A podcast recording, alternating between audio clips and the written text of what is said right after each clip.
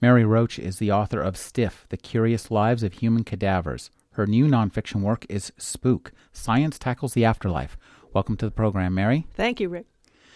Mary, tell us a little bit about Stiff, and it seems that that really led to the writing of Spook, didn't it? It absolutely did. Stiff is a book all about the uh, post mortem careers of dead people, all the fun and interesting things that cadavers have gotten up to over the years, mostly in the name of science. Uh, but I did wander off in one chapter. I was looking at the um, early efforts to pin down where is the soul in the body? Is it in the brain? Is it in the heart? And the the early investigators were actually opening up bodies and, and looking for it as though it might be like a spleen, sort of a locatable, touchable entity.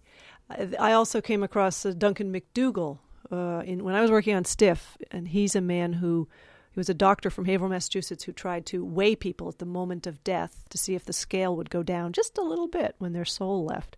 So uh, the, he was kind of the inspiration. I love that can-do spirit. You know, the we can take scientific method and prove anything.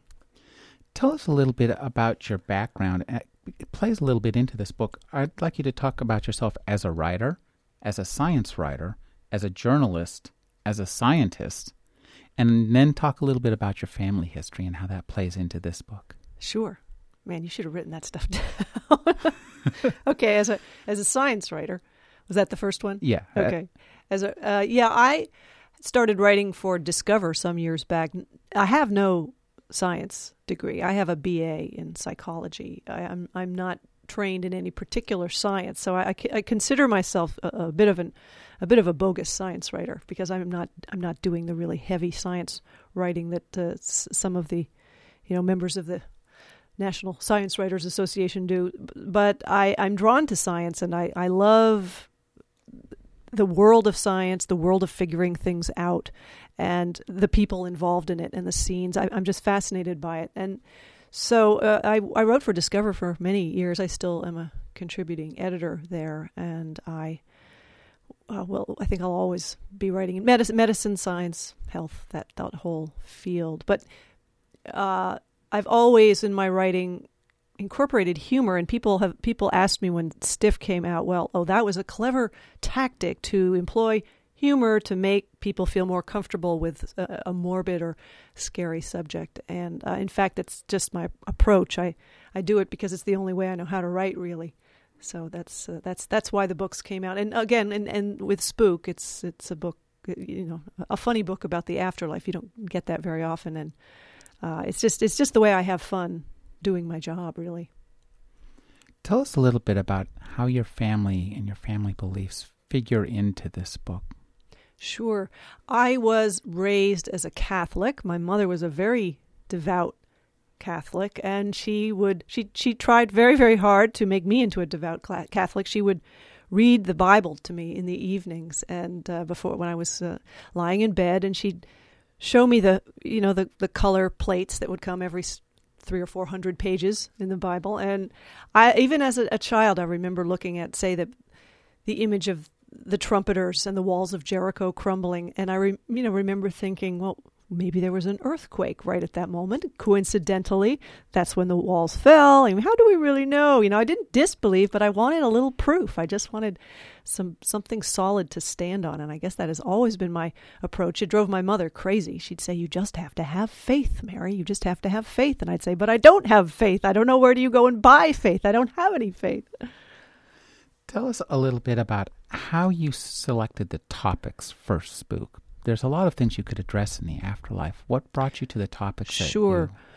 I had to, I, I wanted to limit it to people who were trying to get evidence or proof, really trying to pin it down. I did not want to cover, you know, j- different cultural beliefs and approaches. I mean, that would be a 20 volume set. I mean, there's just so much you could you could write about in, in the uh, in, on the topic of the soul or the afterlife. And I so I really kept it to people tr- people engaged in the pursuit of of evidence or proof. And of course, that that leads you to a, a wide variety of. I mean, you've got near death experience researchers, you've got people testing mediums in labs. Historically, uh, all kinds of fun stuff with the spiritual days of spiritualism and ectoplasm, people trying to prove that ectoplasm was the real deal. Even the, you know the Sorbonne University in Paris, Scientific American, people were really uh, believed that this was evidence, you know, physical evidence of spirits. Uh, so, it, it, it, uh, like Stiff, this is a book that is all over the map. Uh, India, I spent some time with somebody who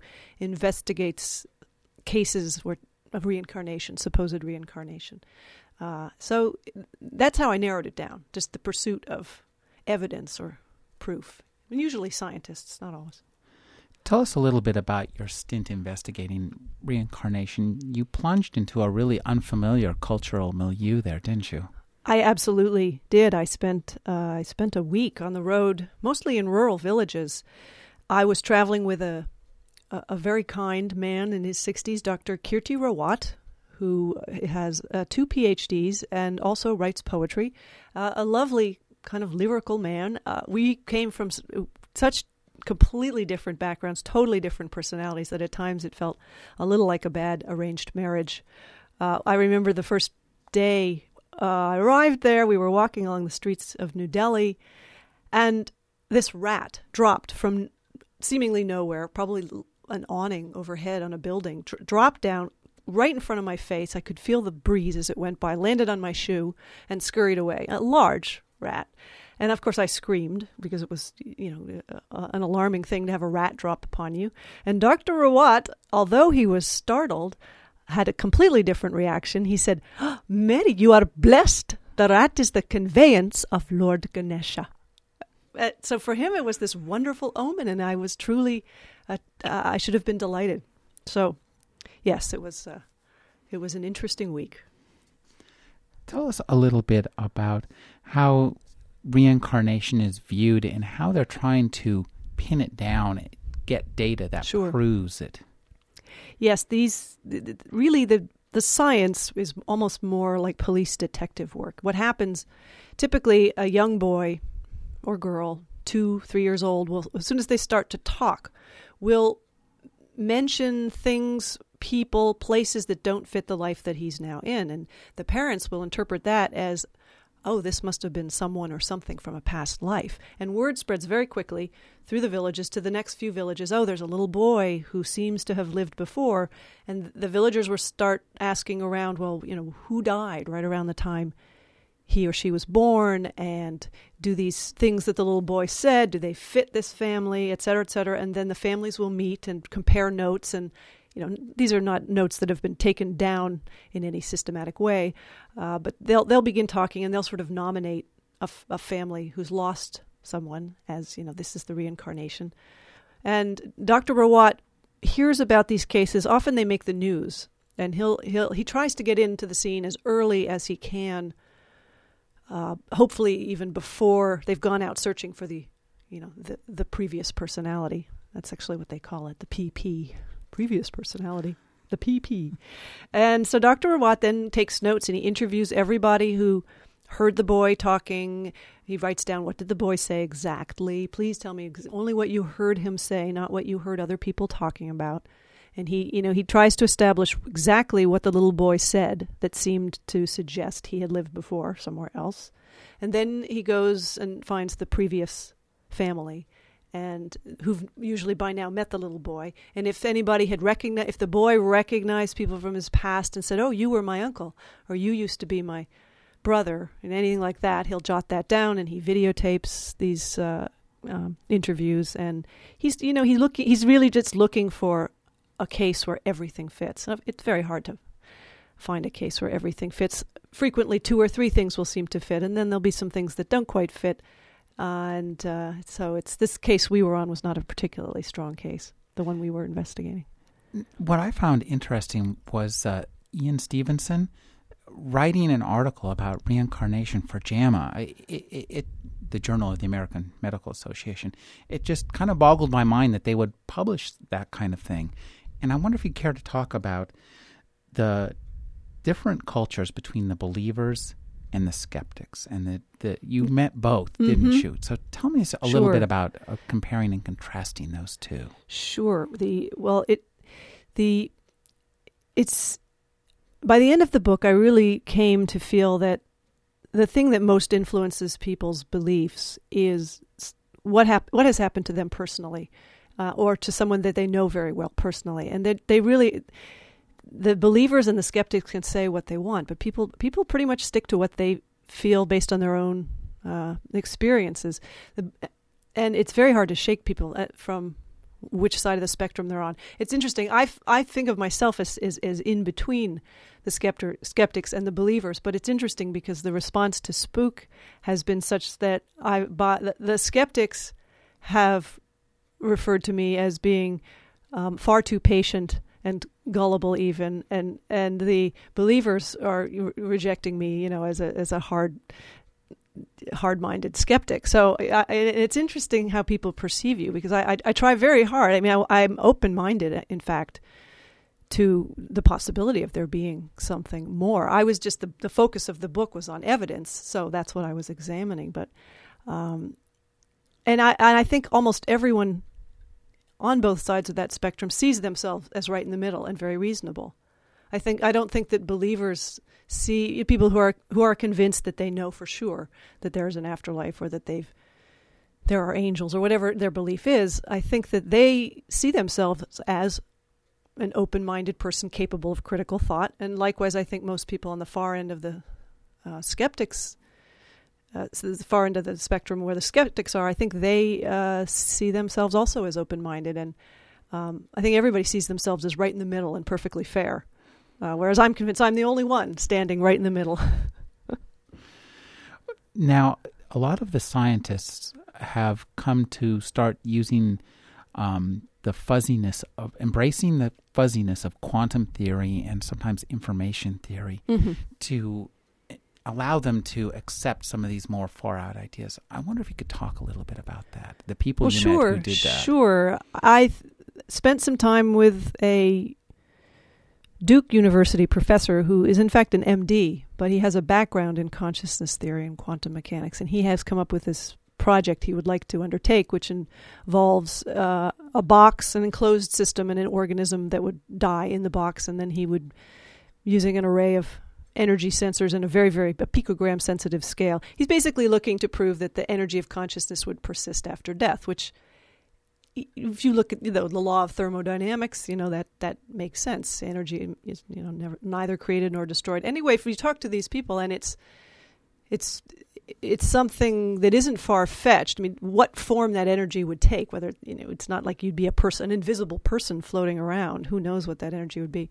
But I remember talking to a physicist by the name of Len Finegold, and and I mentioned some of these cardiologists who would quote quantum mechanics as uh, you know as supporting their theory that the consciousness could you know persist after you die and uh, he said please be careful there are a lot of people who assume that just because we don't understand something it's quantum mechanics and i think that that I fell into that trap a little bit myself because I don't have a background in quantum mechanics. So I'm really at the mercy of someone explaining it to me. And if they say, well, this makes sense in terms of quantum theory, then I, you know, I, I kind of listen to them and think, wow, really? So, so to you, it makes perfect sense that, you know, consciousness is not limited to the human brain or mind. That we, you know, we could persist in some some sort of fart of energy floating around. uh, but it, but it is a very. Uh, I found myself thinking that if we do ever have an answer, that's what it, that's where it will come from. But I don't know if I'm right in thinking that because I don't have a strong enough background in quantum mechanics or theoretical physics to really know what I'm talking about. But I say it anyway. One of the more interesting parts of this book deals with spiritualism. And what's interesting about spiritualism, at least to me, when you talk about it, is how widely accepted it was for a fact. And even in retrospect, it still seems to make sense. Back then, they were just discovering the basics of physics. So, mm-hmm. of course, this idea that spiritualism, that spirits were some form of energy that could persist, well, would sure. make sense. Sure, it was. It was really the peak 1920s were, was a period of time when you could look at the New York Times Index and find entries on ectoplasm, on seances and mediums. And really, that was, you know, it was right on the heels of the wireless telegraph, uh, of the telephone, of electricity. All these things people had been asked to accept. That, you know, the voices could fly through the air, and no one quite understood how it worked, but there it was, and it worked, and it was true. So it wasn't that much of a leap, I think, for people to accept the possibility that a medium could be acting as a receiver from uh, for people who were in another world, and these that voices could be you know beamed into a medium's head and then passed on to uh, people at a séance. I, I think people were, you know, just their heads were spinning from everything that had been coming their way in, in terms of the communication and the energy theory and, and like you know electricity. I mean, it was just it was all seemingly witchery to them. I think. Well, in a sense, spiritualism still persists in um, what we call now. Only now we call it electro voice phenomena EVP. Mm, yes, that's right. Uh, electronic voice phenomena phenomenon is uh, people go around with tape recorders. People in amateur ghost hunting groups, for the most part, but EVP is sort of their own universe. There are EVP groups all over the world. Uh, they uh, take tape recorders and go into a supposedly haunted area and play and push record, and then when they play it back, even though there were no sounds uh, that, that anyone could hear with the human ear, there'll be odd sounds, and you can sometimes they sound like voices and people think that that is yeah that that is uh, a spirit communicating and it's interesting because every form of technology along the way has been the new hope that we will now be able to communicate, whether it's a, uh, you know a phonograph or a telephone or a um, tape recorders, video cameras, answering machines, a spell checker. There was a case of someone believed a spirit was communicating via his spell checker. So it, it uh, and now digital cameras are now much more popular than ordinary uh, cameras for for of these ghost hunting groups. So it it seems that uh, in, infra, infrared photography. Every time something new comes along, it's the great hope of uh, ghost hunting groups that this will this will be the one that will give us a, uh, the access we haven't been able to gain. Now, is anybody getting email from the dead?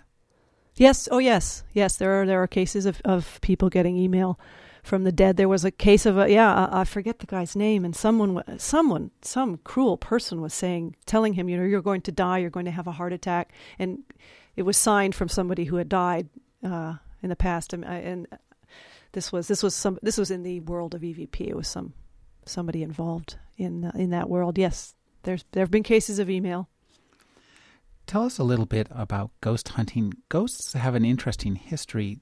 The some of the oldest ghost stories are ancient Roman ghost stories, where somebody will have a haunting in a house, and then um, the ghost hunter will be called in to find out what's going on. And usually, what happens is they look for signs and find a, a dead body in a place where it's not supposed to be, just needs to be buried.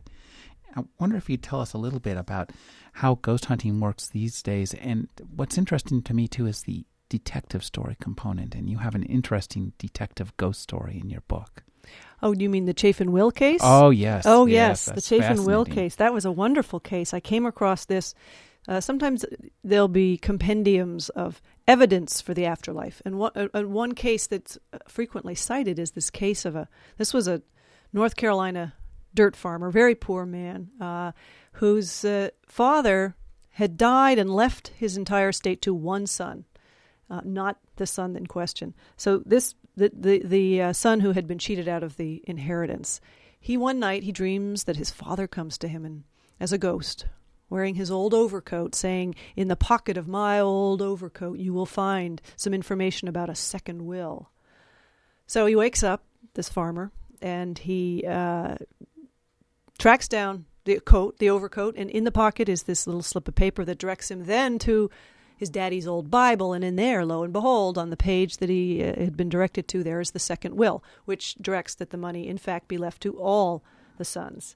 So there's the second will now, and the widow of the son who got everything, of course, contests it. It goes to court. It's a huge deal because we're talking about feuding family members, large sums of money, and ghosts. So this is, you know, the media comes from all over.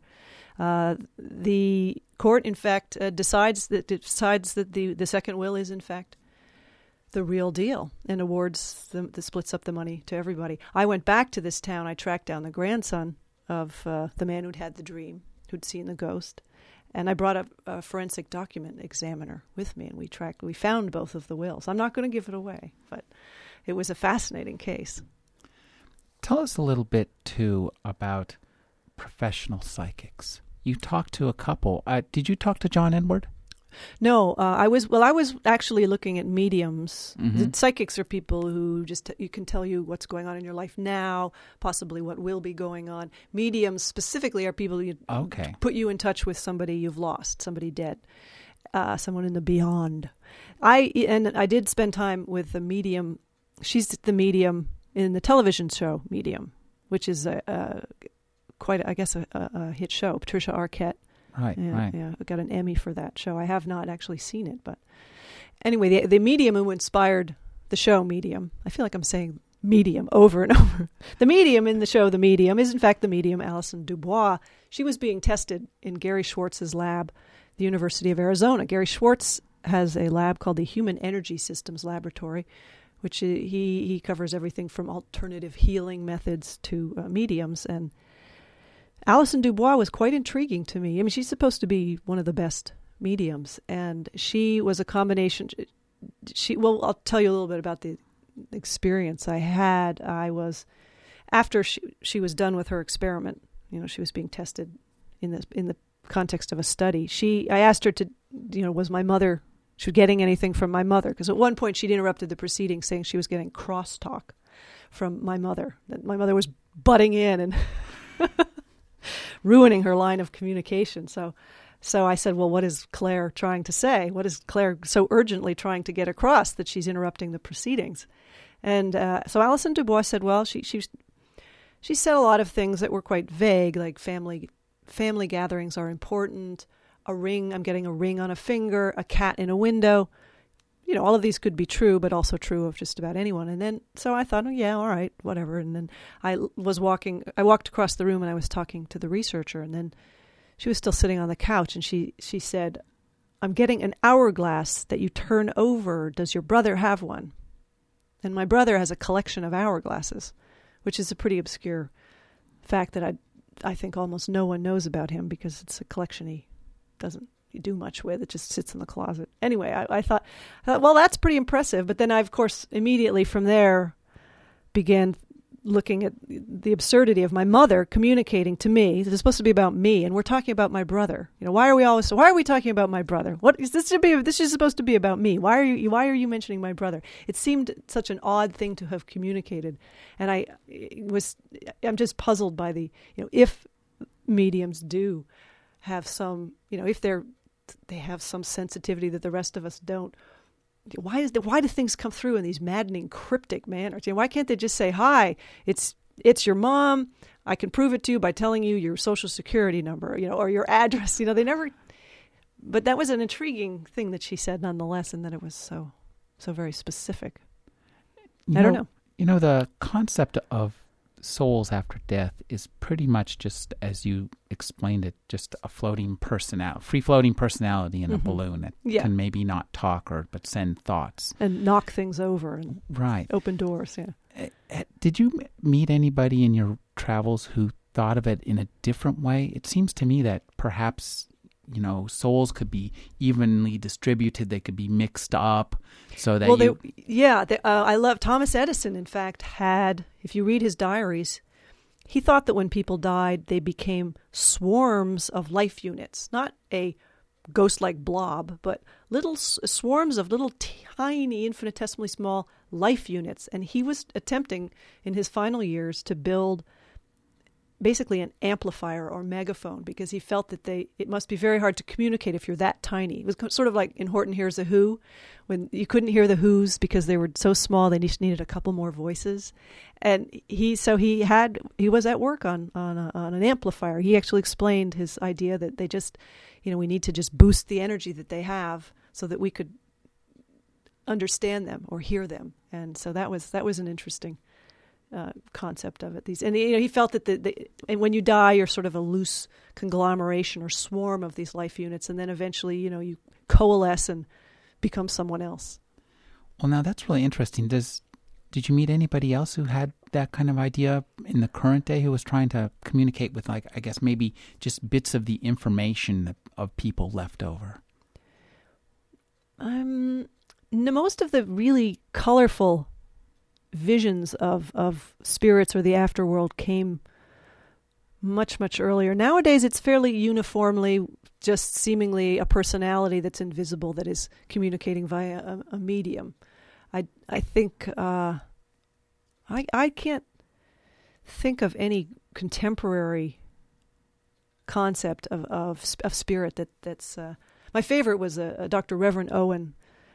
Uh, who, who, was quoted in a New York Times article uh, about he had this very specific view of the afterlife uh, that included uh, he said uh, that spirits that the pe- people could dead people could ride around in chariots if need be, though they don't need them. Sometimes it's practical.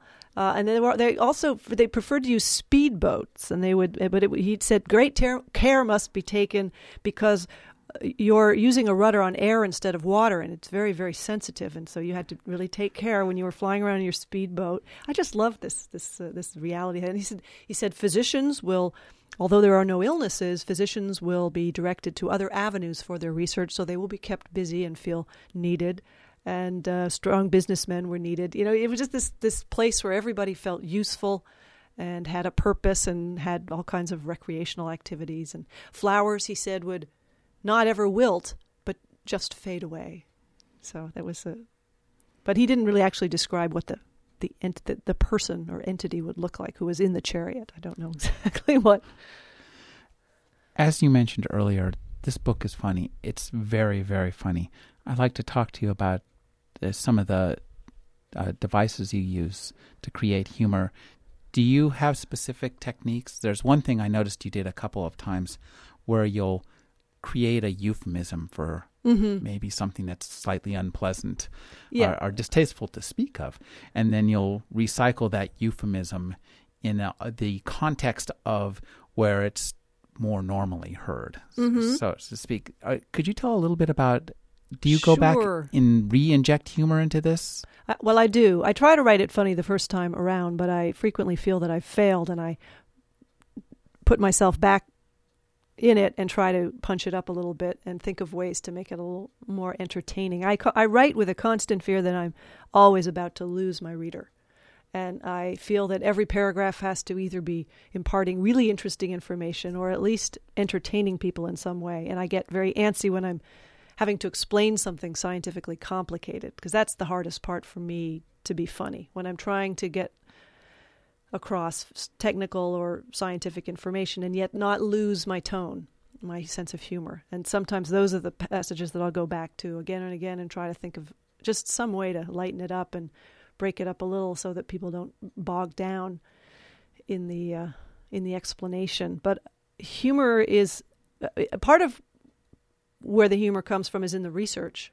I am always looking for uh, source material, primary source material. For the most part, I don't. For the most part, I'm not using other people's books about the subject. I'm looking for old journal articles, old uh, the old census of hallucinations that the Society for Psychical Research kept.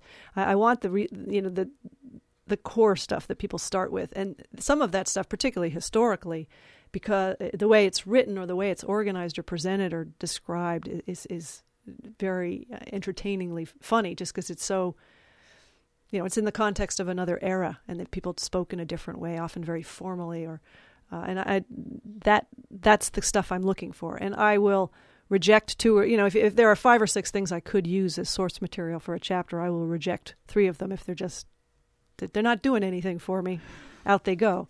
So part of it's the, part of it's in the research, which I think people don't r- realize. Uh, um, humor comes so much from what you've been able to track down, and I will keep pushing and pushing. If I don't find a funny or or entertaining source. Uh, I may just ditch that little topic, that little side uh, you know side trip that I was going to go on. For example, reincarnation. I found the old this old Vedic manuscript, the Ordinances of Manu which was this wonderful compilation of specifically what you will be forced to live again as you know if you you know if you trespass you know if you steal xyz you will become a heron and if you uh, violate the guru's couch i don't know what that means uh, you'll become in, uh, such and such there was this yeah, i don't know uh, i don't know an eater of vomit i mean it was this very very uh, very very detailed and specific but you know uh, sort of a legal document uh, that I found. And it, of course, that was, you know, I was so excited to find that because uh, it would really just bring things alive in a way that a someone else's book about the Indian view of reincarnation wouldn't do. I, you know, I always want to go back to the to the original material. The most interesting and entertaining and engaging character in all of your fiction is you. Definitely. Or, or, I'm nonfiction. I'm sorry. yeah. yeah. and I'm wondering how you handle this as a writer. You mean how? Uh, how how do you feel about doing it making that the case. That's mm. that's a conscious. decision. is it a conscious decision? I mean, it's got to be, is? Uh, yeah. Well, uh, yes. I I think um, I I need all the entertaining characters I can get, and if I can be one, if I can be of service to the book, then I, then I will. But I, um, I've actually over the years tried to keep myself out of it a little more um, because I think it's it's sometimes too easy to to fall back on yourself as the provider of humor or character. I, I try to find other characters and people to to to uh, keep the reader interested, but I won't hesitate to employ myself if need be.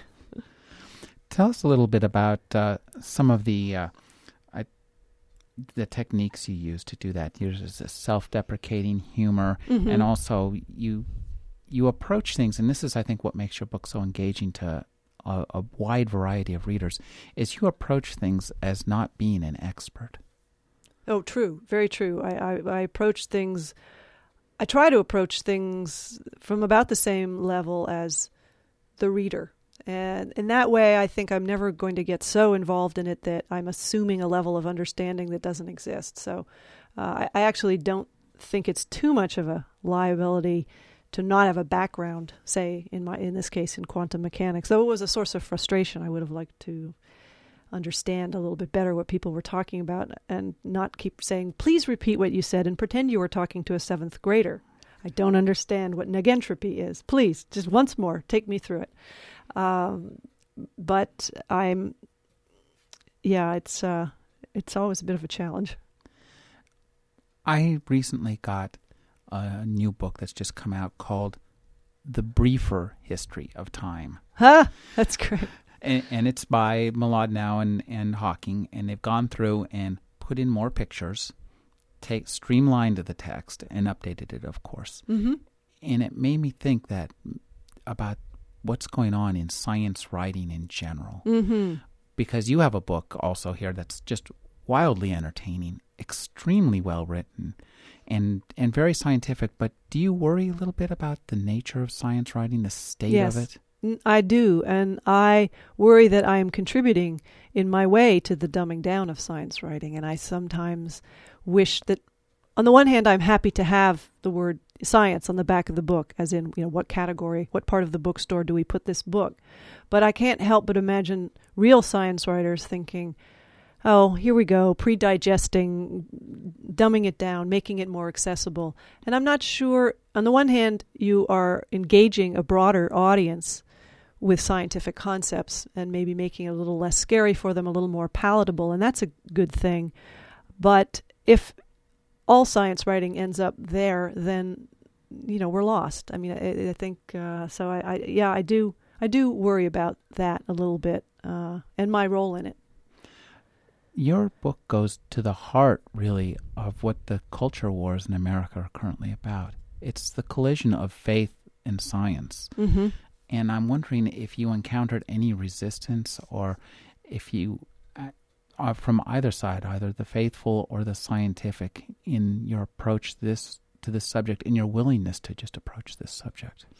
I have not yet, but bear in mind the book has only been out for two weeks. I, I have not yet been um, criticized. I, I, think that I will be taken to task probably. Uh, I know there's a review coming out in Discover magazine, which I, am guessing might be. Isn't uh, that the magazine you used to write for?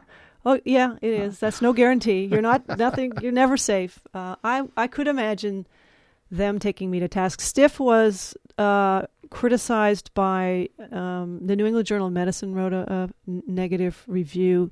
Uh, there was a medical uh, in, in, England, Dalrymple, I believe his name is. I believe he's an MD, but he also is a book reviewer and a pundit.